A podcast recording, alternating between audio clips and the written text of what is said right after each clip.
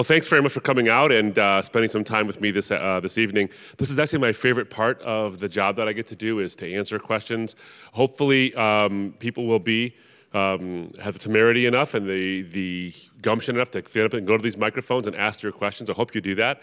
Uh, I really much prefer to actually go right into uh, the microphones and look, look you dead in the eye and answer your question on a personal level. I hope we can do that. Uh, but I will, if you have more questions, I'm sure that the text messaging will, uh, will, will work out okay. But I do want to go through some of these text messages first, and then um, we can get into some of your personal questions. So while I'm answering those, if you'd like to avoid the sort of awkward silence, feel free to come up to the microphones now. Um, uh, that way we can get right into the questions uh, without having to wait for um, you to walk up to it. Um, so here's uh, the first one is the one that I think if you who, who was at the service today this morning? Virtually everybody. Um, so the question that everyone wants to know, this is the burning question I know is the top, probably the top question I get, is why is your last name Murray? No, I'm kidding. That's I get that question, but uh, the, the, the, short answer to that one, by the way, is people just they just anglicized it for us when we came over. It's Murray, but uh, they said that sounds like Murray to me, so they wrote that down. So no, I'm Lebanese and Scottish, uh, which means means that I fight with everybody. Um, uh, no, but uh, the question is, is you know, how did my folks deal with uh, my conversion and how did that go? Uh, everyone wanted to know the answer to that. You'll notice something about my speech this morning, my talk this morning, my testimony this morning. I didn't share that on purpose. Um, and it wasn't just to uh, be a teaser, like, what happened? Oh my goodness, cliffhanger. I didn't do that.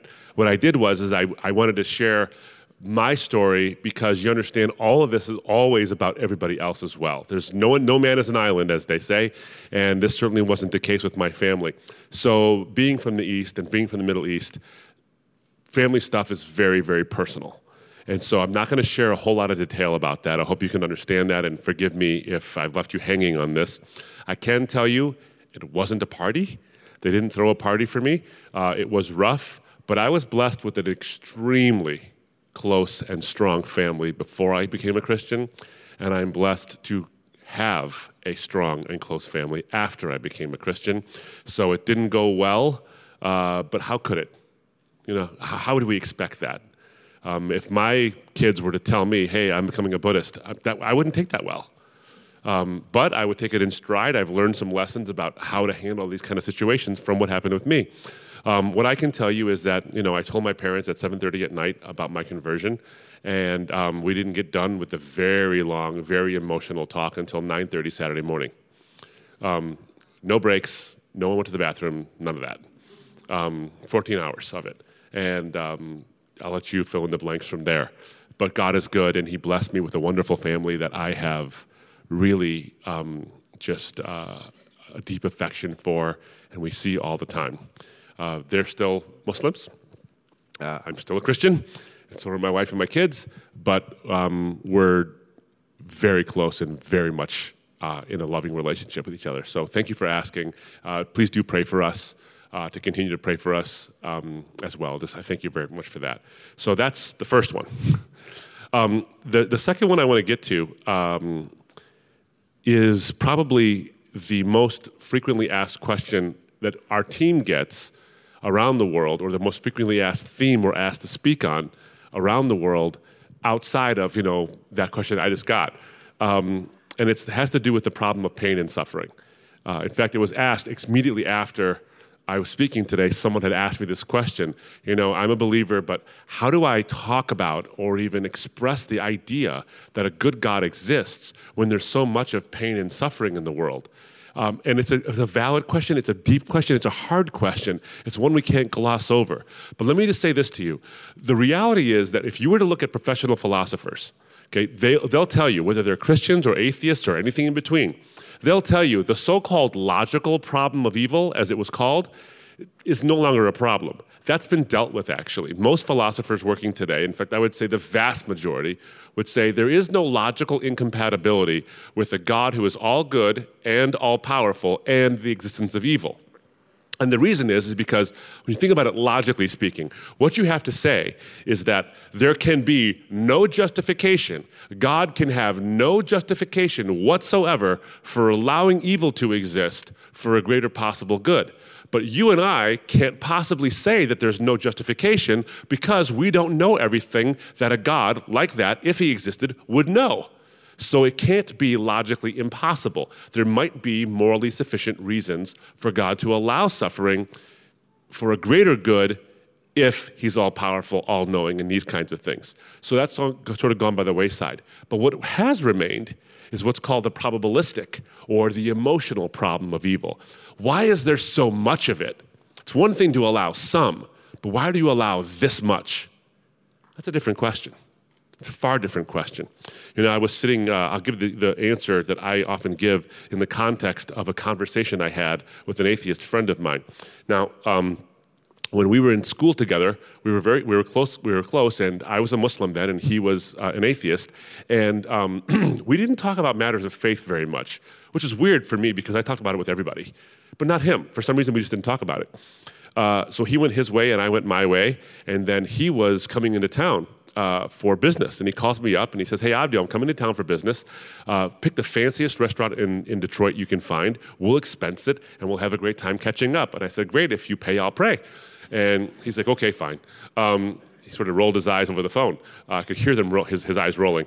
Um, so we got together and we had a great time. And as we sat down uh, for dinner, we got into things, you know, like family and career and all that stuff. And he wanted to know how I became a Christian because the reason he found out I was a Christian was that he went to my wedding, which was only a few years before that, and he discovered something was different. He's like, I think something happened because we're at a church.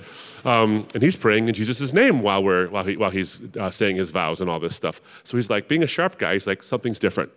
Um, so he wanted to know how that happened. So I told him all the philosophical and all these things, reasons, and he's like, look, my, my problem is this. How can I believe in a God who is all powerful and all good if there's so much evil and suffering in the world? Because if he was all powerful, he would be able to stop the suffering. If he was all good, he would want to stop the suffering, but the suffering still exists. So either he's not all good or he's not all powerful, or more likely, he's not even there. That's like dinner conversation. Um, so I began, we began to go into it. Now, one of the things you have to notice here is this, is that when you make the statement that there is so much evil and suffering in the world, whether it's from human interaction, you know, there's a moral evil, like I do something terrible to someone else, someone robs someone, someone murders someone, genocides are committed. You're talking about a moral evil. And so you're positing the existence of an objective morality. You're already saying there's got to be an objective morality because what you're saying is as a matter of fact, not a matter of human opinion, it is wrong to kill people without justification. That's what we're saying. And we're saying it's not based on human opinion, which is the very definition of objective. If it was subjective, it would be based on human opinion. And since we believe in objective values, although not all of us do, but when you posit this problem, you say there's so much suffering and evil, what you're saying is, is that there's got to be an objective moral standard. Now you say, well, let's take the realm of human beings out of it. Let's say volcanoes. How about tsunamis? How about you know plate tectonics and the movements of the tectonic plates that cause earthquakes? And people die from natural disasters. There's no moral agency involved in that at all. That seems to be a terrible evil uh, or, a, or, or and suffering. So that seems wrong as well. Ah, but you see what's happened here is that all you've done is remove human agency from the problem, but you've still included human suffering. Ravi puts it this way the problem of evil is always a personal problem because it's either asked by a person or about a person. So it's always personal. So it's always moral, whether it's plate tectonics and volcanoes or rape and murder. Always. So, in er, every instance, when you posit the problem of evil and suffering, you are always positing the existence of an, of an objective moral value evil being the privation or the perversion of the good. So you're assuming evil, therefore you assume good. The only way that good and evil as categories can actually exist on an objective level is if those things exist apart from human opinion. Because if they're based on human opinion, then they're subjective. Do we see that so far? So here's the, so get, classic example is this: in this country, it was legal to own people as property. It was legal, and the majority of people, for a long time, not always, but for a long time, thought it was perfectly moral to own people. Was it? No. Even when everybody thought it was okay, it wasn't okay. Evil is still evil, even if everyone believes it. And good is still good, even if no one believes it. So these are objective truths, which means they have to transcend human existence. Now, here's the problem where do you find these things then? Plato talked about this. This was something that the, the ancient philosophers talked about all the time. Where do you find morality? Where is it? Uh, Plato called them the forms. The, the, the, the morality existed out there. Like he thought that good existed apart from God. Like, oh, there's goodness, and the gods are subjected to goodness. But the problem is this good can't be just out there. I mean, think about it. There goes goodness. Look how goodness goodness is being. Or look how just justice is being. Or how, look how kind kindness is. They don't do anything. These are abstract concepts. So, an ab- abstract concept can't do anything, which means that if goodness exists, it violates itself because it can't live up to its own standard. Rather, morality only makes sense if it's rooted in persons. See, chairs aren't good, air isn't good, the number seven isn't good or bad but persons are good or bad. So follow me on this. If you need a transcendent source for morality, and transcendent morality needs to be rooted in a person, it can only be rooted in a transcendent person. Who does that sound like? That sounds like God. So the problem of evil doesn't disprove God's existence. The problem of evil actually proves God's existence. Because anytime you're talking about the things in the world that are wrong with it, you have to realize that there is a straight line by which you measure all the bent ones, to quote C.S. Lewis. That's the first level. So I, my friend and I were talking, he's okay, I kind of get that, that's fine. But then the conversation changed. You see, he went on a different tack.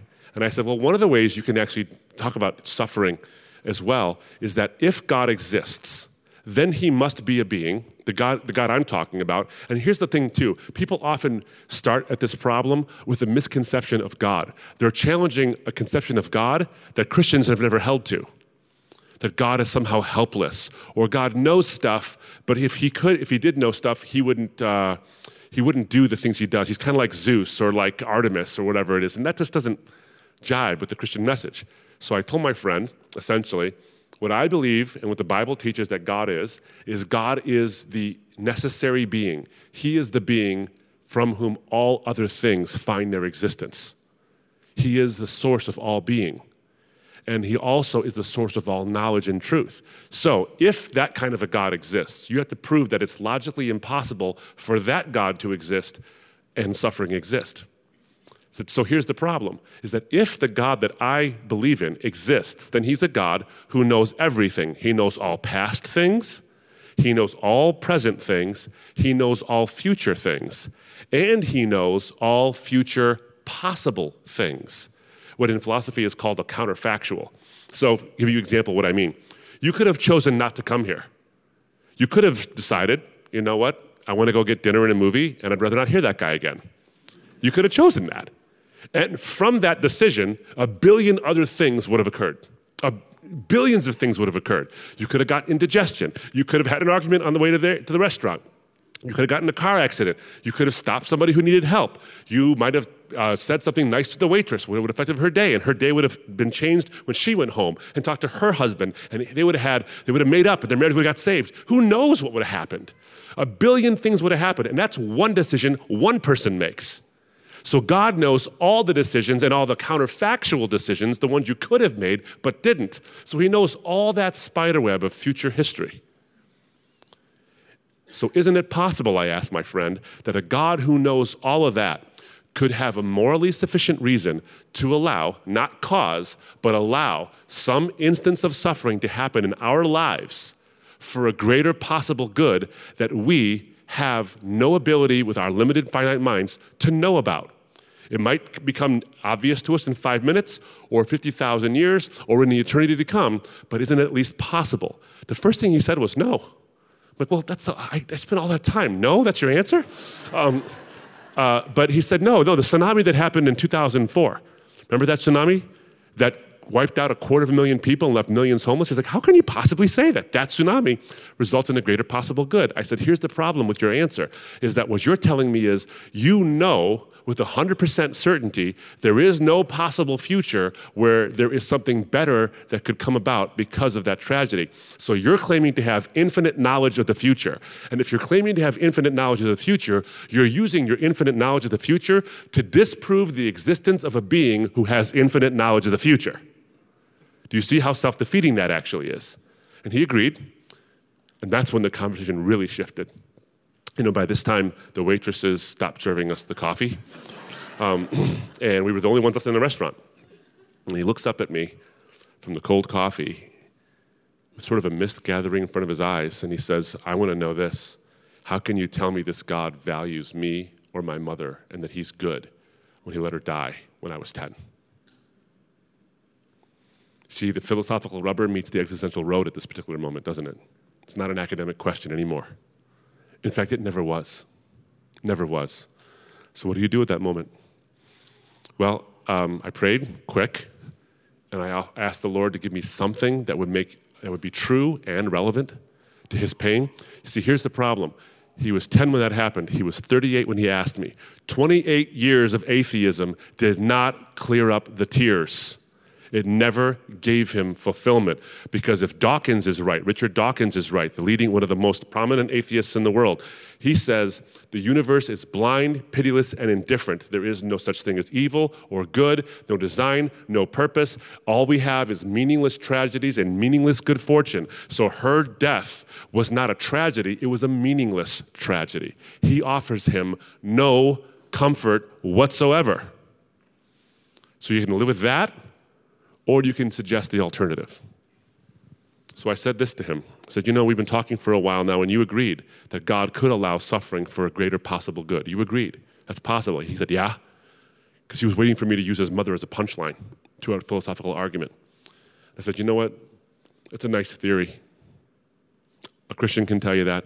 An atheist, uh, uh, sorry, a Muslim can tell you that. A Buddhist can tell you that. A Hindu can tell you that. Some, some Hindus, uh, some, you know, they, they can tell you this. God works in mysterious ways. It's a nice theory. But you've experienced a terrible loss. I have no idea what it feels like to experience that loss. I've lost people, but never someone so close to me, especially at such a tender age. I can't imagine. He called it a life shaping moment. Of course it was. So, but here's what I want to offer you that theory is valid, but that's all it is, unless it's backed up by history. And contra to Islam, Judaism, Hinduism, Buddhism, any other ism and schism you can think of, contra to all those worldviews, I don't have a mere theory that gives me a mere glimpse of hope. I have actual fact to back up that God could allow suffering for a greater possible good because God did allow suffering for the greatest possible good. He let his own son die, not for some theoretical good, but for the greatest good there could possibly be the salvation of the entire world. He offers that to you, I said, and he offered that to your mother. Then you asked me one other question. You asked me the question about value. You said, How can I know that God values me or my mother? How do you know how valuable anything is? How do you know? It's not, it's not rocket science, really. You know, there's these wonderful things in my house, all these, you know, these pictures my kids draw uh, when they were kids, and they you, you say, "Oh, how beautiful!" It's not really, but you say it is because it's your kid, and you put it on the and it's like a bad Picasso, and you put it on your refrigerator and all this, and they write you little notes. And my wife sent me stuff, and my wedding video, and my in my wedding pictures, all valuable. But if there's a fire in my house, I'm getting my wife and my kids, and we're getting out. And I'm not going to save those things. They're all going to burn or melt or whatever, because I'm not going to make my wife a widow or my kids fatherless over those things. I value them, but not that much. But if my wife or my child or my kids are in that house, you better believe it. I will risk everything to save them. You know how valuable something is by what you're willing to pay for it. and a blind, pitiless, indifferent universe does not pay for you. But the immeasurable God paid an immeasurable price to spend an immeasurable eternity with your mother and with you.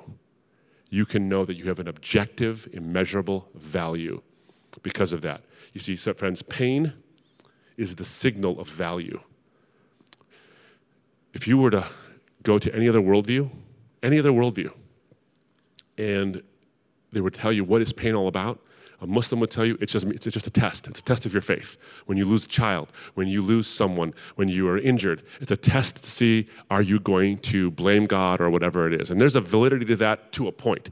But when that's all it is, it seems awfully cruel. A Hindu would tell you it's your karma. It's the bad karma from a previous life coming to revisit upon you. But you have to realize something, friend. It's all an illusion. See, you're the divine being. A Buddhist would say the same thing that all pain is an illusion, and you need to wake up from the illusion of the re- reality you're living in because it's not really real. And then when you get rid of that illusion, you'll be free of pain and suffering and all these things. And an atheist would say basically, tough, get over it. Don't tell you. The problem is, is none of those things deals with the real issue, does it? Just a test, it seems cruel. If it's an illusion, if, you, if, you if your suffering is an illusion, then the person you lost meant nothing. I mean, can you imagine losing someone and then feeling nothing about it? Then that person meant nothing. But if you feel the deep anguish of pain, that means that person actually meant something to you. Pain is the signal of value. That's why you can know you have value because God Himself, in a world where suffering exists, suffers himself for your sake. My buddy looked at me and he said, It's a lot to think about, but man, that's worth believing. So, pain and suffering, I don't think are meaningless. If there's no God, then they are. But I think that you can see that God actually does allow suffering. I can trust that God has allowed suffering in any one of our lives because God did allow suffering in his own existence for a greater good. We can trust him in that. Why does he allow your particular suffering? I have no idea. I would be insulting you if I told you I knew why. I don't know why he allows mine. But the good news is, is that because of the suffering he went through, I'll have an eternity to find out. And so will you. And I really can't give you more comfort than that, other than to say there's nowhere else you can go for a better answer than that. So, uh, with that, I don't know if anybody else has a question. Come to the microphone, but let's uh, let's get into the microphone. Is this thing on? I've been thinking about this question all day. Um, oh boy, let's do it. Let's hear it. Well, I saw you today, and you gave one of the better talks I've ever seen on any subject. So I want to congratulate you for that. Oh, great. Next question, please. No. Thank you. Um, and this might not be popular in the room, uh, but I. No, I can't uh, wait to hear it. Um, I travel the state of Virginia and the state of West Virginia for a living, and I listen to the radio, and I'm a Howard Stern fan. Sorry if you don't like Howard Stern.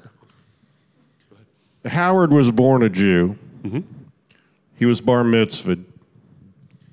But he says God is the magic man in the sky.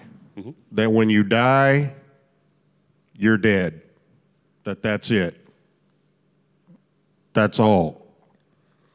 So, my question is your talk today was fantastic about believing the Quran or the Bible. Yep. But what about going back to basics and saying, how do you believe there is a God at all? Mm-hmm. Yeah, excellent question. Uh, fantastic question. Let me let me uh, take off from what Howard Stern's position is. I, I, I do know that he is uh, an atheist, a very vocal atheist at that, and he thinks religion is a crutch for the weak. He thinks it's basically an emotional crutch that allows you to, people who are afraid of death, to actually deal with death. Um, uh, it's interesting that he says that. So let me just back up. Let me answer that part first, and then I'll back, back into the belief in God in the first place. When someone says that faith is just a crutch for those who are weak to deal with their fear of death, I find this fascinating because if I actually thought there was nothing after my life, I would fear no death because I wouldn't know it when I'm dead. I wouldn't have judgment afterwards. There'd be no such thing as judgment to follow. So I would eat, drink, and be merry, as I suspect someone like him does, because there's nothing coming. So if that's the case, and if rational people, and he has to admit, there are people who are believers in God who are rational people. Isaac Newton wasn't an idiot. And he believed strongly in God. John Lennox, one of my colleagues, has double doctorates in mathematics from Oxford and Cambridge. Not a moron. Believes in God.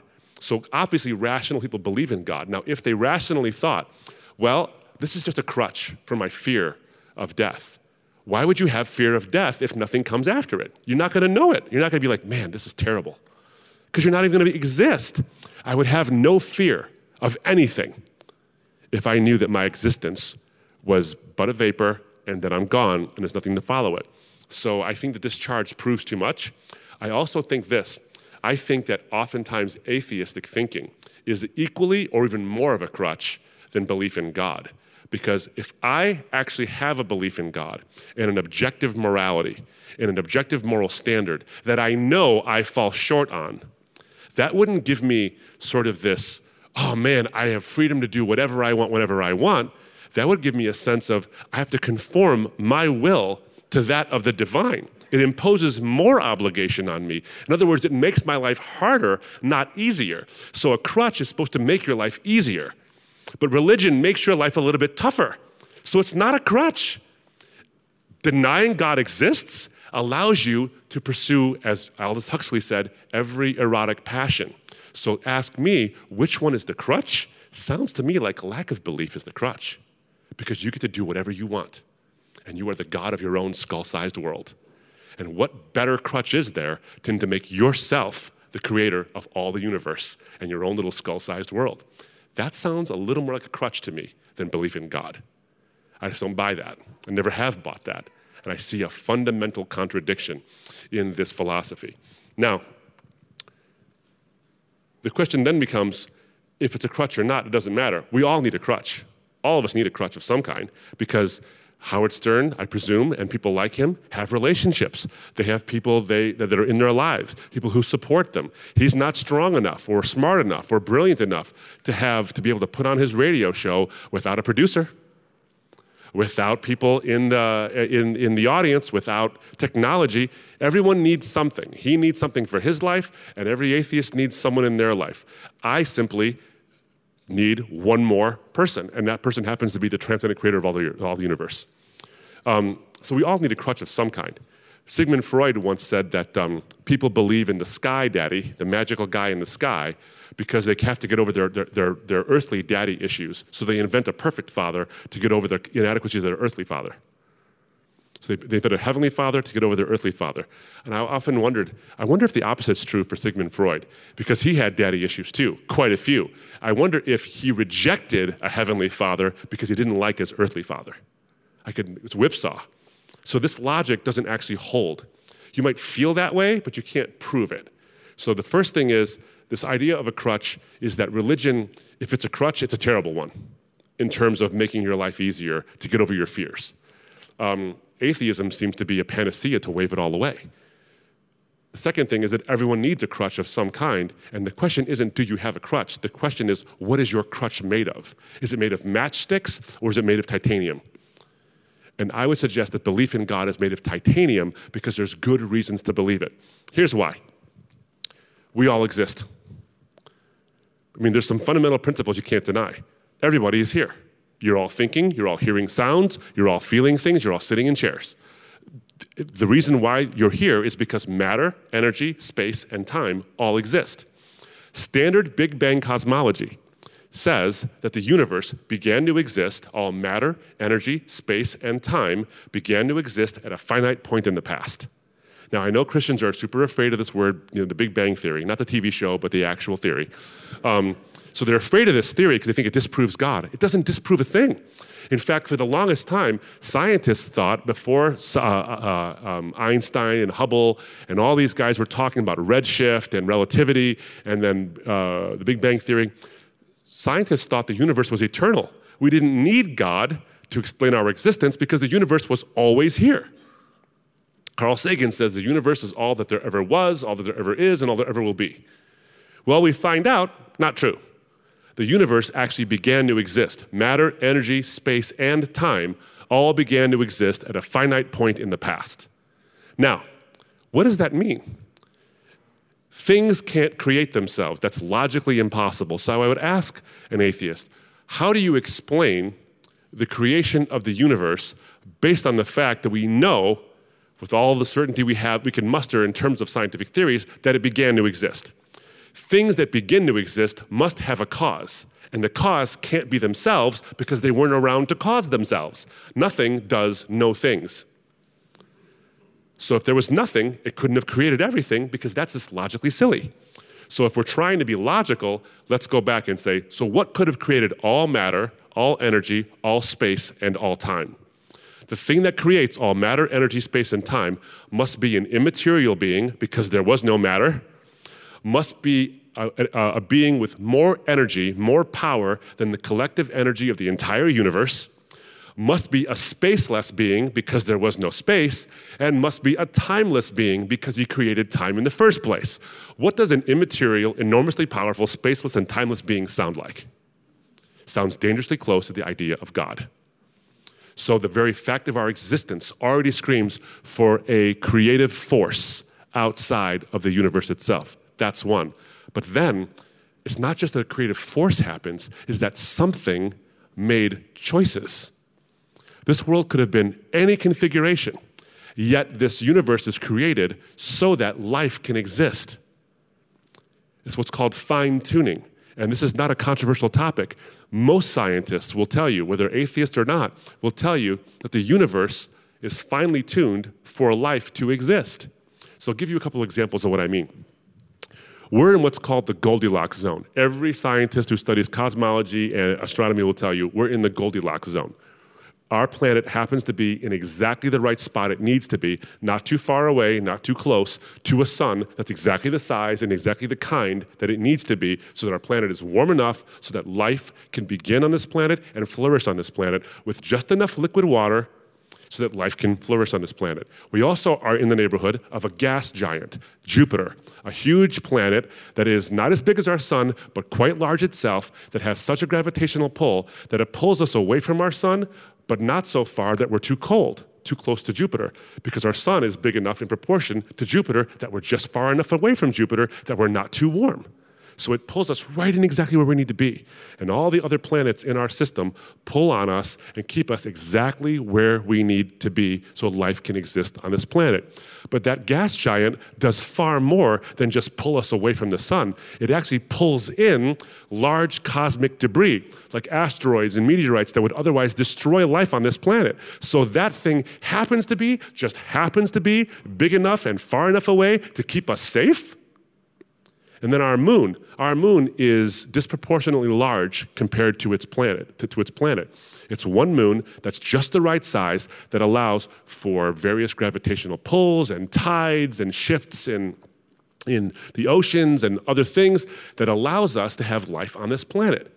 So there's a lot of things like this. There's so many things like this that um, one scientist who's not a Christian said it looks like someone's been monkeying with the physics. Then you couple the fact that we look inside, from telescopes to microscopes, you look inside and you see that there are 3.1 billion bits of information in human DNA. 3.1 billion bits of information. There are graduate libraries at some of our universities that don't have that much information in them. The entire library has, doesn't even have that much information. And your DNA strand, one DNA strand in your body, and you have trillions upon trillions, has that much information in it. How come all the journal articles and all the books and all the things written in those libraries are written by fine minds, but this one's an accident? Seems unlikely. Now, I was at a, um, an open forum, and a young man, uh, a friend of mine, was doing a great job of talking about science and faith. And um, uh, during the Q&A, I joined him for Q&A, and a young guy got up in the back and said, you know, my problem with religion is, is that it, it stops all scientific discovery. It suggests that, you know, God did it, so let's not even uh, uh, try to get an explanation. We'll just plug God into the gaps of our knowledge, and then we'll move on. I'm like, well, I don't know one Christian who thinks that way. Um, but let me ask you a question. Um, why do you think that? Where in the Bible do you see any suggestion that we shouldn't engage in scientific endeavor? Because when we do, Proverbs 25, verse 2, actually says it is the glory of God to conceal a matter, it is the glory of kings to seek things out. God conceals things so that we delight in the discovery of what He's concealed about the universe and about Himself. So it's actually encouraging science. So here's the thing I said if you assume there's no designer, if you assume there's no designer, then you are going to look at things like DNA and think this is an accident. So only about 4% of our DNA codes for proteins. In other words, it makes life, it, makes, it replicates proteins. So everyone thought the other 90, 96% of it is actually what's called junk DNA. And they say, well, because of evolution, you see all these byproducts of uh, evolutionary chains from previous ancestors and all this junk in our genome because it's all an accident. We don't need those anymore, but it's appended. It's like, it's like an appendix in your body. It doesn't have any purpose. Well, all this junk DNA doesn't have any purpose, and so there's so much of it because we've been evolving for so long. So if you assume there's no designer, you'll assume that DNA is full of junk, and only a little part of it actually does anything. Do you follow so far? So the assumption that there is no God prevented us from deciding whether or not that, that so called junk DNA actually has a purpose. But someone comes along, it's called the ENCODE project, and they're like, maybe it does have a purpose. And they begin to look into it, and they find out more and more that the genome, the part of the genome that we thought didn't have a purpose was just junk, actually makes possible the encoding of proteins that the other 4% can do. It's got tons of function, and we're seeing it more and more and more. So I asked him, I said, So let me ask you, if we assumed that a designer actually designed DNA, maybe we would have looked into DNA earlier and found, found all these wonderful functions to it instead of assuming there was no designer and ignoring it. Tell me now, who's the science stopper? So I think this is important for us because the universe's existence cries out for a cause. The choices that were made cries out for a God who actually makes decisions. And then I think the reality of morality. So I look at someone like a Howard Stern, whose, whose heritage is Jewish. And I were to ask him, if I were to ask him this question, you die and that's it. Okay, let's assume that's true. Then Mother Teresa, who gave her life in service to the children of India, got the exact same reward, oblivion, that Adolf Hitler did when he sacrificed the lives of six million Jews in service of himself. So, in your world, justice is an illusion. Are you comfortable with that? So, the reality of morality also screams out for God. So, I think the universe, I think morality, I think the existence of a rational mind. There's many, many reasons to believe in God. And I think the Christian God specifically, I think is the evidence of the resurrection. I, I won't go to that necessarily because that's not a question on offer right now, but there's wonderful reasons to believe that Jesus not only died, but that he rose from the dead, not as a matter of mere hope, but of actual verifiable history. And I have debates on YouTube you can see about that as well. So that's what I would say to him. And you know why I would say that to someone like him? Is because I think there are things he cares about. I think he cares about justice. I think he does care about um, doing the right thing and all these kind of things. Whether he does the right thing is another issue altogether. But nothing he cares about actually matters if there's no God. But if there is a God, then the things we, we care about and the things we do actually do matter. And there is a justice and there is a mercy in the world to come. It's an excellent question. Thank you so much for that. Appreciate it. Yep. Many Christians have different interpretations of the Bible and how it relates to science. Yep. Considering the, execu- uh, the extensive genetic and species diversity in the world today, as well as the extensive number of species that have gone extinct in the past, how could Noah's Ark have had enough space to house and feed all of the different types of animals on the earth? Mm-hmm. And more generally, how should our current understanding of science relate to how we interpret the Bible, considering cultural and historical context? That is a very well stated and thought out question. Wow. Um, Thank you for that, by the way. That's a great question. What's your name? Ryan. Okay. Ryan, um, uh, this question is fraught with um, some controversy over a long period of time about you know age of the earth stuff and all that kind of thing so i want to go back and understand when we look at the way the bible actually talks about the creation of the universe and the creation of the world clearly genesis the first 11 chapters of genesis is telling a story that is meant to be history it's not meant to be just allegory or, or you know, good ideas. But it's not only history, it's also sort of what they call mytho-history. It's not a myth, don't get me wrong. When you think of the word myth, you think of fable like Robin Hood or, um, you know, uh, dragons and unicorns. That's not what classically the word myth actually means. Um, you can use myth, it, it, it's telling truths in a transcendent and true way, but they also are rooted in um, language that's sort of expansive and loose. It's not meant to be scientifically sort of according to Hoyle, this is exactly how things happen. But the Bible does, in fact, describe the creation of the universe in a systematic and I think uh, co- cogent way.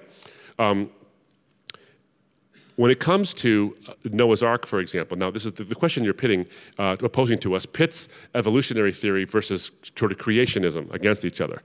Um, so, how I would look at it this way. First, the way the Bible is actually written doesn't say how God created life. It says that God created life, and He created two people, literally two people, historical people, Adam and Eve. He did, in fact, create them. There's really no way to get around that. You can't say they were a figurative uh, pair or they meant to represent us. They were the first humans out of many. And I don't think that that, that, that flies with the biblical interpretation. So you're stuck with a historical Adam and Eve. I think there's actually good scientific reasons to believe in a historical Adam and Eve. Um, in fact, um, William Lane Craig and uh, um, uh, an Indian fellow whose name is escaping me right now, a population geneticist, is actually working on mathematical models to prove that it's actually quite plausible to see that we actually did come from two people. And he's not a Christian, by the way. And so they're working on this together. Uh, fascinating stuff. Wait for that to come out because I think that'll help you with your question as well. But the Bible doesn't describe how God brought all this about.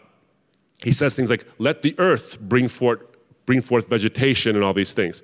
Well, it comes from the earth. He could have made trees and just threw them down on the ground and they could have sprouted right then and there.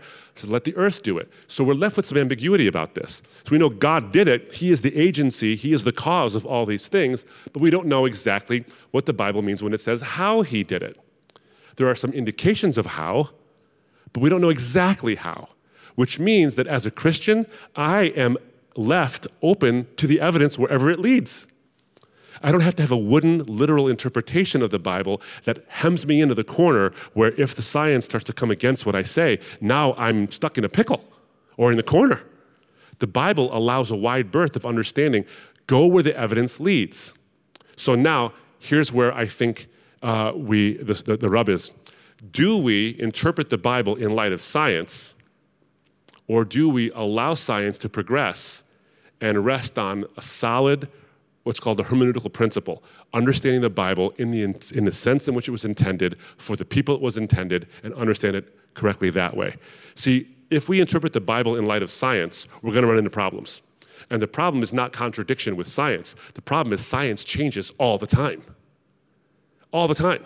So, for example, we once thought that the earth was the center of the, ga- of the solar system. Not true. We now know that the earth revolves around the sun, not the other way around. Now, if we had interpreted the Bible, and there's no real reason why you should interpret the Bible to say that the earth is the center of the solar system, but if we had stuck to a wooden, literal interpretation of that and said, oh, the science, it backs it up, then when the science changed, well, now what do we do? Now we change the Bible's interpretation? What if the science changes again? And it does all the time. Evolution is a theory in crisis, to quote Michael Denton a evolutionary biologist. It's a theory in crisis. And so, if we start to interpret the Bible based on evolutionary theory, we're going to find that there are serious problems because um, there are quite a few reasons to be skeptical of the evolutionary story, of the macroevolutionary story that um, of speciation, that we started from common ancestry and that there was variation of the species one to another, such that one species begat another species, begat another species, and all these things. And so we would see speciation, and therefore, um, uh, uh, you know, evolutionary hap- things happened over time, and we changed over time. That theory is in crisis because Darwin suspected, and we should suspect, that there would be massive amounts of transitional forms in the fossil record. There aren't any. There are these things which are intermediate forms, but they're not transitional forms, Archaeopteryx and other things, but they're not really transitional forms. A transitional form is a, is a, a form of life that looks like its, its parents or its ancestors and resembles a future one that we find out later. None. We don't have any. you'd expect to see millions. So let's say you, let's say you found four. You should see millions. You should see millions upon millions of them. In fact, you'd see, expect to see more transitional forms than you would see final forms because the transitions happen over millions of years. And the final forms would be a small subset of those forms. We only see final forms.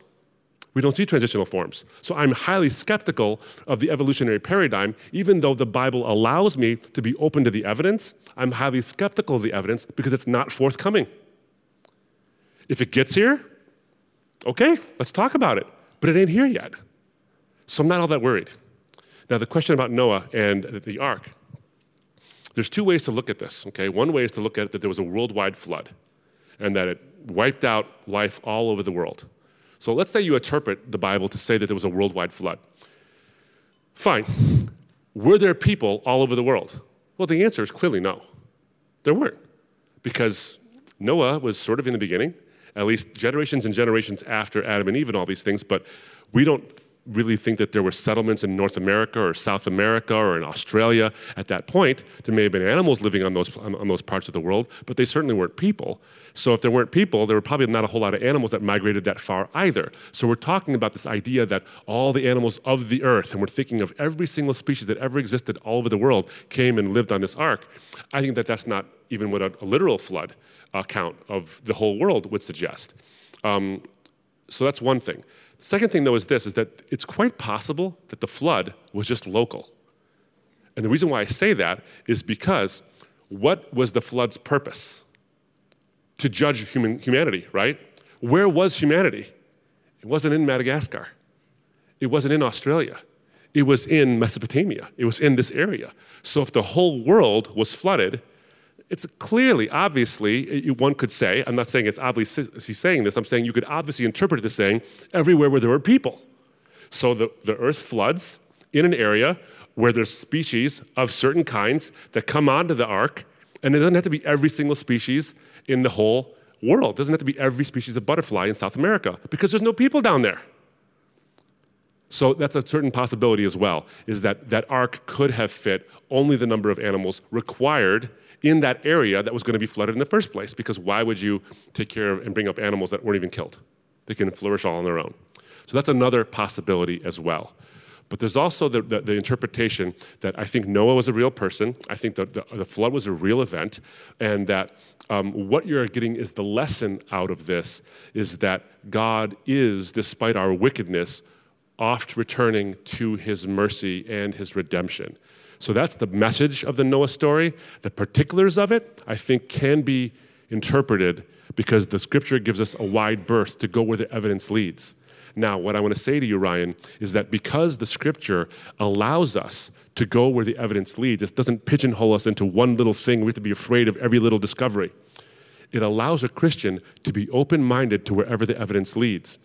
The problem is, is that this is in distinction to what's called philosophical naturalism philosophical naturalism says there can only be naturalistic explanations for history and phenomenon, which means that if you're an atheist and you're a philosophical naturalist, you are not open to wherever the evidence leads. You say, This is the only evidence I will admit into court.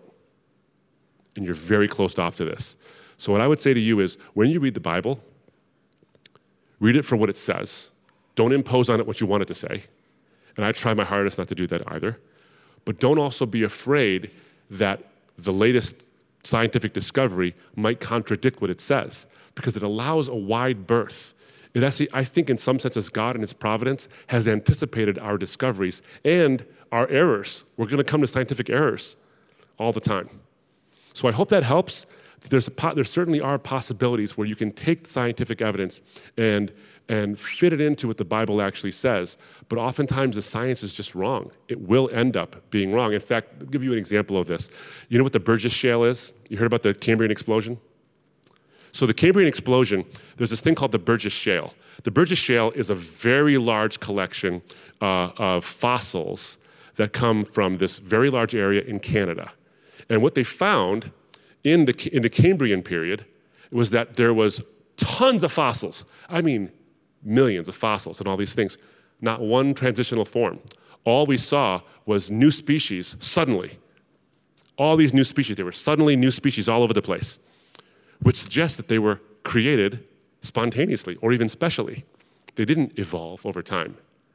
And they didn't see, uh, and, and, it was, a, it was a pretty wide window of time. There was millions of years within the Cambrian, uh, the Cambrian period, but we don't see a whole lot of speciation, which suggests that Darwin's tree is actually upside down.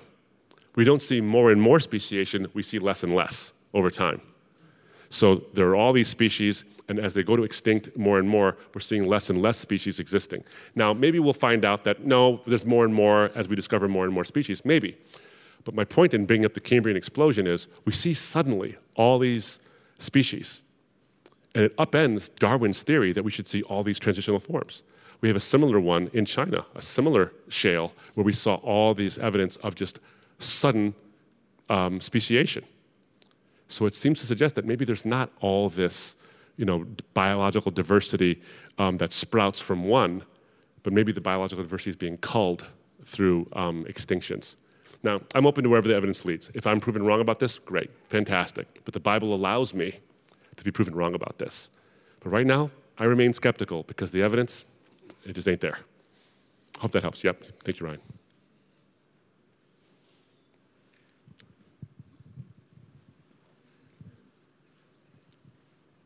not a quick question, but just a quick comment about that.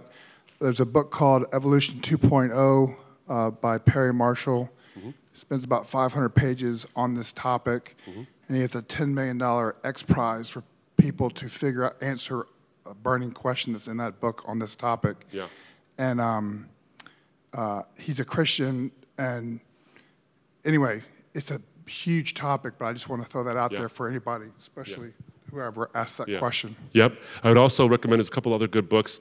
Um, there's a great book called Navigating Genesis by Hugh Ross, where he goes and he shows that the Genesis account, one by one in the, in, in the, in the, uh, the sequence of the way the Bible describes the earth's creation, if you understand the Hebrew correctly, actually is compatible with the way we understand the universe and the earth itself actually formed. Um, it's remarkable. Navigating Genesis, I would recommend that one. I would also recommend um, books by uh, Stephen Meyer. Darwin's Doubt is a good one, and Signature in the Cell is a good one as well. All right, another question? All right, let's do it. Hey, Abdu. Hi. Um, get into the mic. Get into the mic. There get you go. Into it. Okay. Um, sometimes I find the why did why would God do this questions to be some of the hardest ones to answer. Yeah.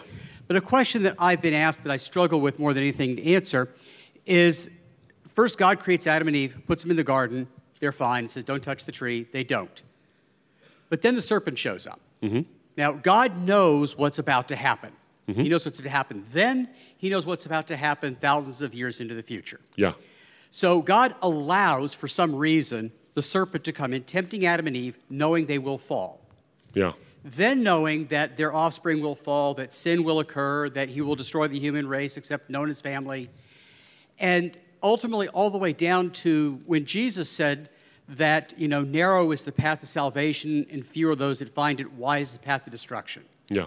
So God goes to all this trouble to create the garden, put Adam and Eve in it, allow Satan to come in, only to know that, at least if I'm interpreting that passage correctly, mm-hmm. that the vast majority of human beings will ultimately one day not be with God.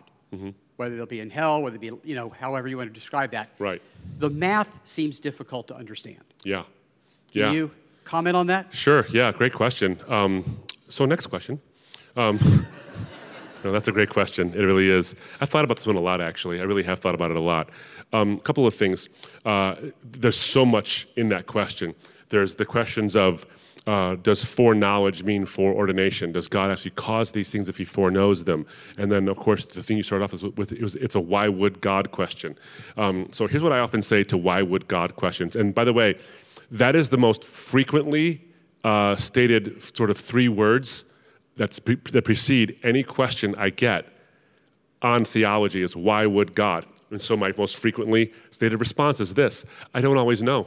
And no, and no one does, because a why would God question is asking me to crawl inside the mind of the infinite and say, hey, I think I figured out why you did this.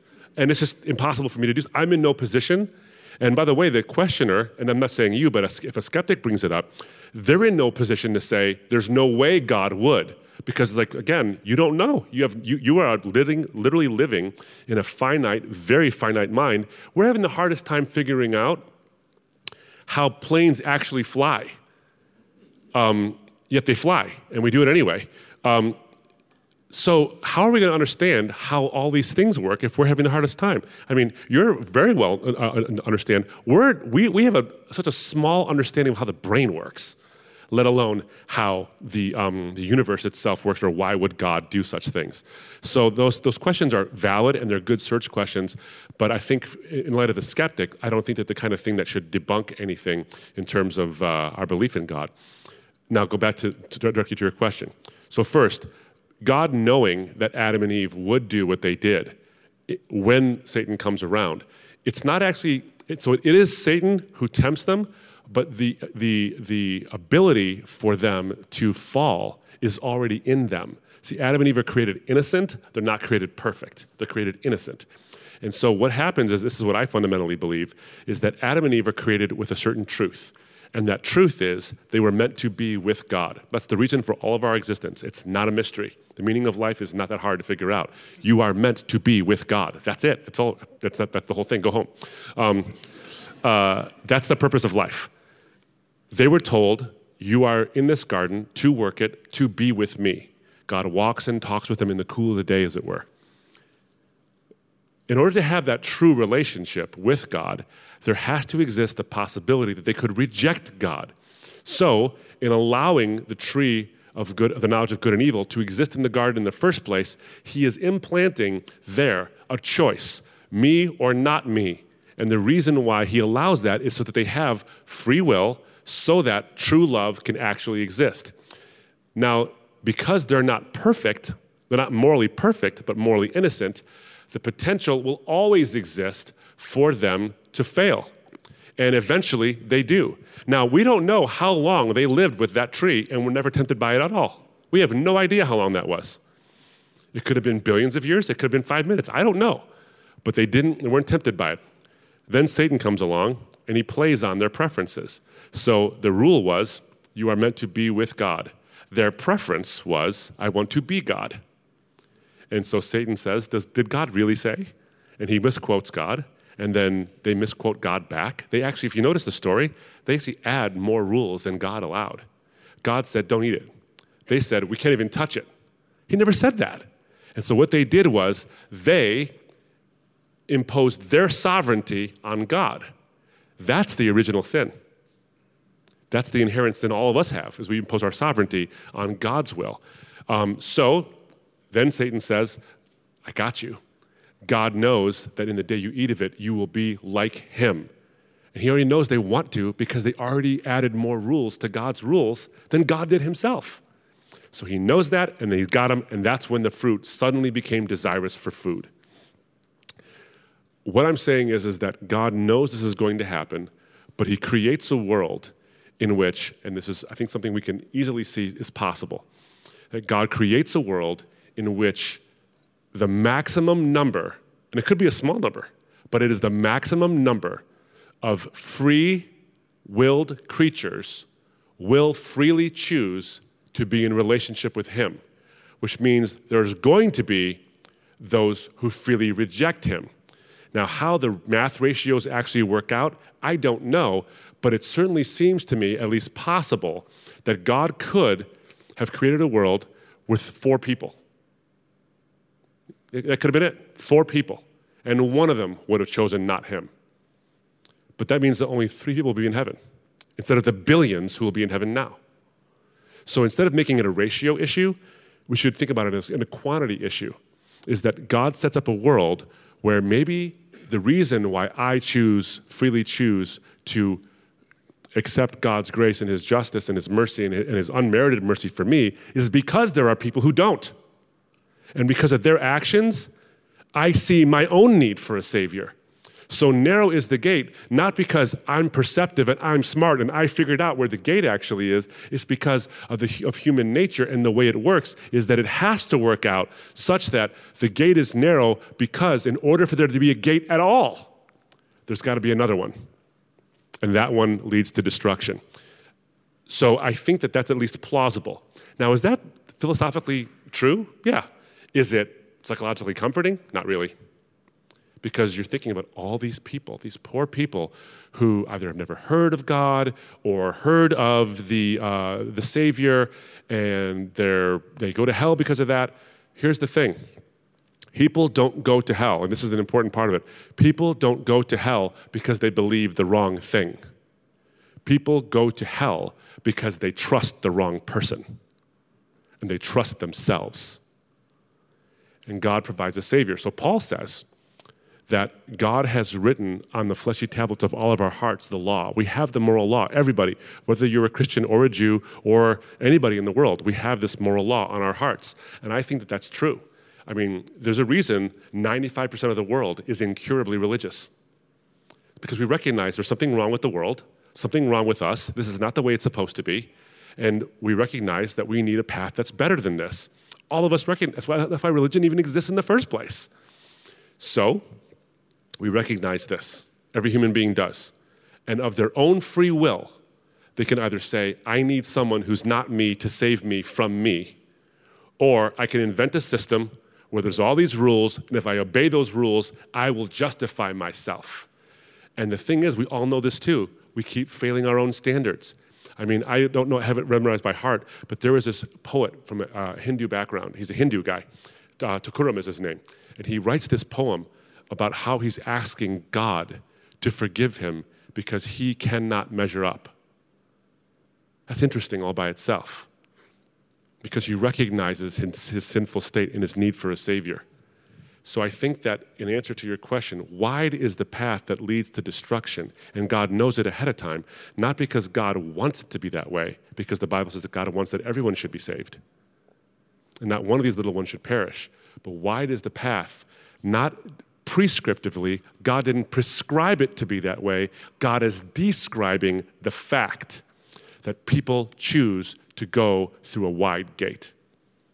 And I think that's how I deal with it, is that I don't understand the math ratio exactly, but I do understand that God has created a world where freedom exists, and this is the only possible world, I believe, that this many people would get saved, but it has to be because this many people don't. Now, here's how I think about it, and this is all speculation on my part. And so I have a, let me give you this as a, as a, as a caveat because I don't like to speak especially not even shout when the Bible does not speak. If the Bible's silent, I try to stay silent on this. But the Bible does talk about rewards in heaven and rewards in hell, it, uh, or sorry, or punishments in hell. So there's levels of rewards in heaven and there's levels of punishment in hell. The Bible speaks about that. Jesus himself speaks about that. So if the, wide, the gate is wide, okay, if we're thinking about it solely in a numbers game, is that this many go to heaven and this many go to hell, seems unfair. What if the reality is this many who go to heaven experience an unparalleled bliss that is so much greater in its qualitative nature, in its, in its um, potency, that the bliss, that even the person who goes into heaven smelling like smoke, you know, they have a deathbed conversion, even that person's bliss is far greater than the worst sinner's punishment. Now the ratio is different, isn't it? Because the number of people who go to heaven if you add up, sort of, if you gave bliss points, you know, the number of bliss, so let's say five people in the whole world go to heaven, but each person's bliss is infinite. And a billion people go to hell, and all of their bliss is like 0.5. Or, sorry, all of their uh, suffering is 0.5. This is already better on a proportionate level. So I think that we judge it based on numbers as opposed to the experience. So it could be that hell isn't as bad as heaven is good. And I gotta, I think, I think that's right. I think that hell isn't as bad as heaven is good, but it is bad. So that's how I deal with the ratios, not on a quantitative level, but on a qualitative level, but understanding that why would God? Maybe because this is the only way it could work. Thank you. Excellent question. Thank you. Hope that was somewhat clear. Another question, please.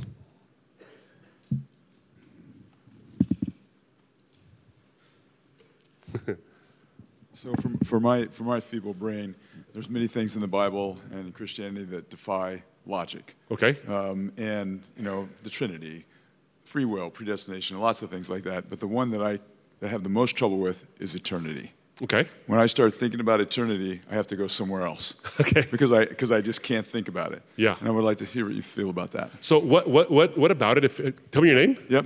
What's Uh, your name? Kevin. Kevin. Kevin. What about eternity is mind-boggling? It's Is it, is it contradictory, or is it, the, is it? Do you think it's contradictory, or do you think that it is just hard to understand? hard to understand. Just Okay. thinking about something without end. Yeah. Like how that's why I have to go somewhere else. Yeah. Because when I think about it, I can't I can't go there. Other Yeah. things that are hard, like the Trinity, thinking about that, I, I can somewhat wrap my head around it. Mm-hmm. Yeah. Um, but for eternity, it is mind-boggling for me. Yeah, And yeah. that's yeah, what you think about that. Sure. Yeah. Well, you know, Kevin, I, I'd say this to you. Um, I'm glad it's mind-boggling to you because it's mind-boggling to me. Um, and the reason why it's mind-boggling is uh, so you and I live in a state of time. We live in that state of time. Now, like I said, if you go to Big Bang cosmology and the standard model for the creation of the universe, we understand that time is a finite quantity. It actually was created. So you remember this in geometry when you, were, you learned about lines and rays? So a line was something that went on into infinity that way and that way. So it has infinite uh, length in this positive direction and infinite length in the, in the negative direction. A ray is something that starts at a point and has infinite direction in one way. That's time. Time is an infinite direction in one way, but it doesn't have an infinite direction in the back because infinity or eternality of, of actual infinites is impossible. So here's an example of what I mean. Um, you take a hotel. or Let, us say um, that's Hilbert's Hotel. I'll talk about the library. The library is a little easier. So let's say we have an infinite library, a library that never ends. It's got endless shelves, and we have endless books on all those shelves. Okay, and then every other book. So the, the odd numbered books are black. The even numbered books are red. How many red books do you have? An infinite number of red books, right? How many black numbers of books do you have? An infinite number. Now let's say we removed all of the red books. How many books do you have left? An infinite number. But wait, I was taught that quantity minus same quantity equals zero.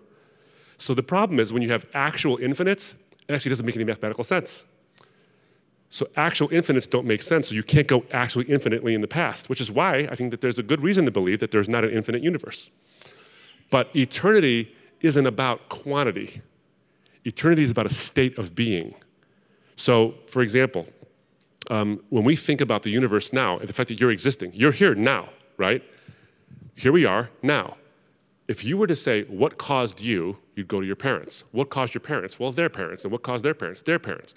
You keep going back and back and back and back and back and back. And then what caused, what caused the earth and these kinds of, what caused the universe, and you can keep going back and back and back. At some point, you have to stop because you have to get to now. So think about this. If you had a, uh, remember in math when you had these lines where you had positive numbers and negative numbers? Remember that headache? Um, and so if you want to get to one, if you wanted to start at the, at, the, at, the, at the back end of it, and you said there's an infinite number of negative numbers, how could you ever count up to one if there's an infinite number going back? You can never get to now. But here we are. So there is a finite number of instances in the past, which means that, etern- that, that, that, that time stops at some point. But what's beyond time? That's eternity. Now, do you understand that? No. Do you know why? Because you're a creature created in time. So if you understood eternity, you would therefore have God's mind. Now, here's, here's the analogy I give explain dry to a fish.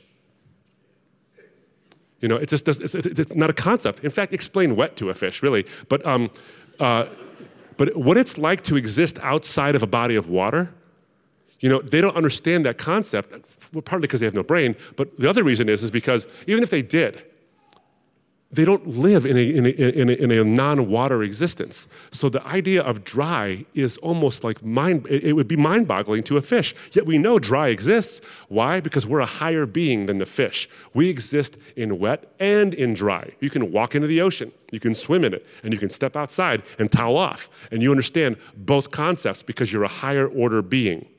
Therefore, if God is a higher order being, and we already know that time has a finite past, so then we know that a thing called eternity actually exists because something has to exist beyond time.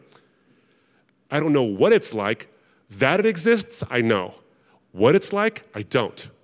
because I don't have that kind of a mind, and neither do you. So it is mind boggling. Kevin, you should take comfort in the fact that it's mind boggling, because if you could understand eternity, then your God is too small. So he doesn't defy our logic, he transcends our understanding. That's what I would say, is take comfort in the fact that your God does not defy logic, but he does transcend understanding. I think that's an important point. Excellent question. Thank you very much.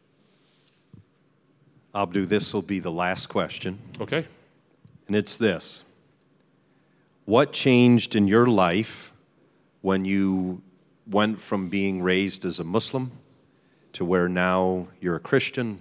And kind of what changed spiritually in your life? Sort of talk about the different realities between those two.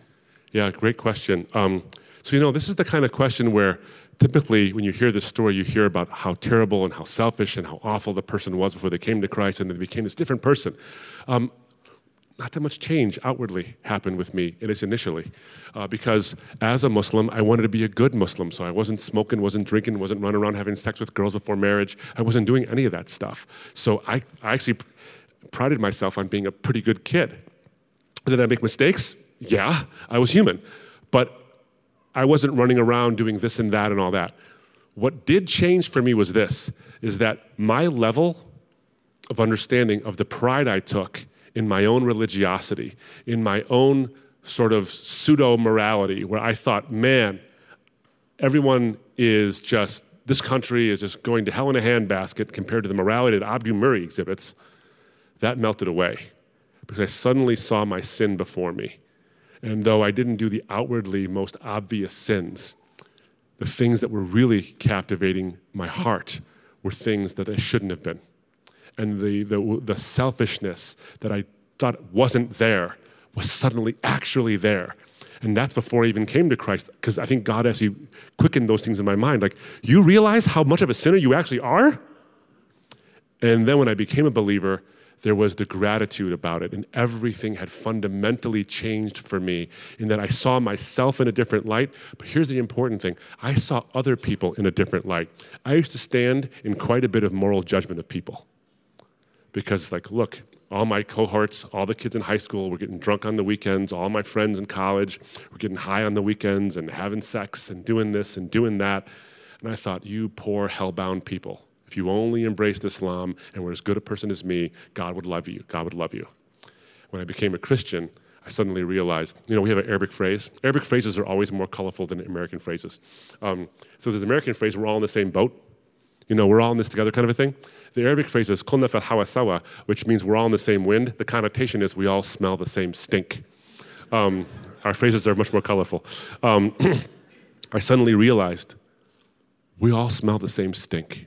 In fact, that stink is something we generate. We all generate the same stink.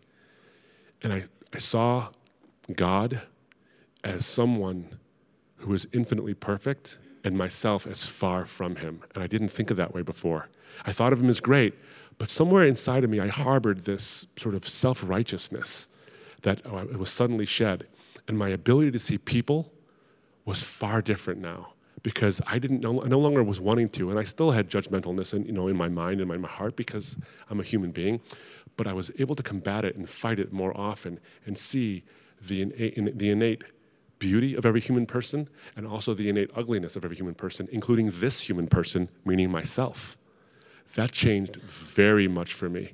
Things had changed how I saw people and how I saw God and His graciousness. You know, every surah of the Quran, 114 chapters, which are called surahs, every surah except for one begins with the phrase Bismillah ar-Rahman ar-Rahim, in the name of God, the beneficent or the compassionate, the merciful. Compassion and mercy are the two most common words used of God. But here's the thing in a system where you have to prove your worth by following the rules, how compassionate and how merciful does he have to be? But understanding, finally, in my own mind, my own sin before him, I realized that he's got to be infinitely compassionate and infinitely merciful to allow one person into heaven, and that one person, at least one person, is me. That was awe inspiring. The awe level to which I actually approached God and my own existence and other people heightened way so much. Let me just leave you with this. Um, there's this uh, the, the, one of the most revered Muslims in all of Islam, especially in Shia Islam, is the Imam Ali. Ali was the um, uh, the son-in-law and cousin of Muhammad, the first male convert to Islam, and Shia believed he was going to, you know, uh, succeed Muhammad in uh, leading the nation of the Muslims. And he wrote uh, a bunch of sermons, and they were compiled together in a book. And one of those uh, sermons goes like this, and they're very short, but they're little pithy sayings. And he says this Among believers, there are three. There are those who worship God to attain his heaven. That is the worship of the merchant. There are those who worship God to avoid his hell. That is the worship of the slave. But there are those who worship God out of gratitude. That is the worship of a free and noble person. Here's the irony of that. In Islam, you're doing good works so that God will have mercy on your shortcomings and he will let you into heaven or you will avoid his hell.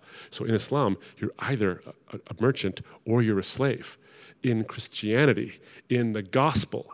And when I saw God for who he truly was, and I saw my sin before him, I recognized a God who dies for me and pays the debt for me, so I don't have to pay it myself, which is impossible anyway.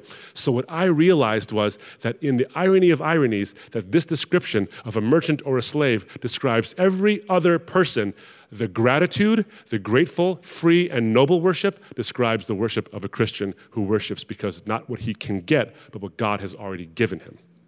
And that's what changed in my life. Thank you all so much for giving me some time. I appreciate it.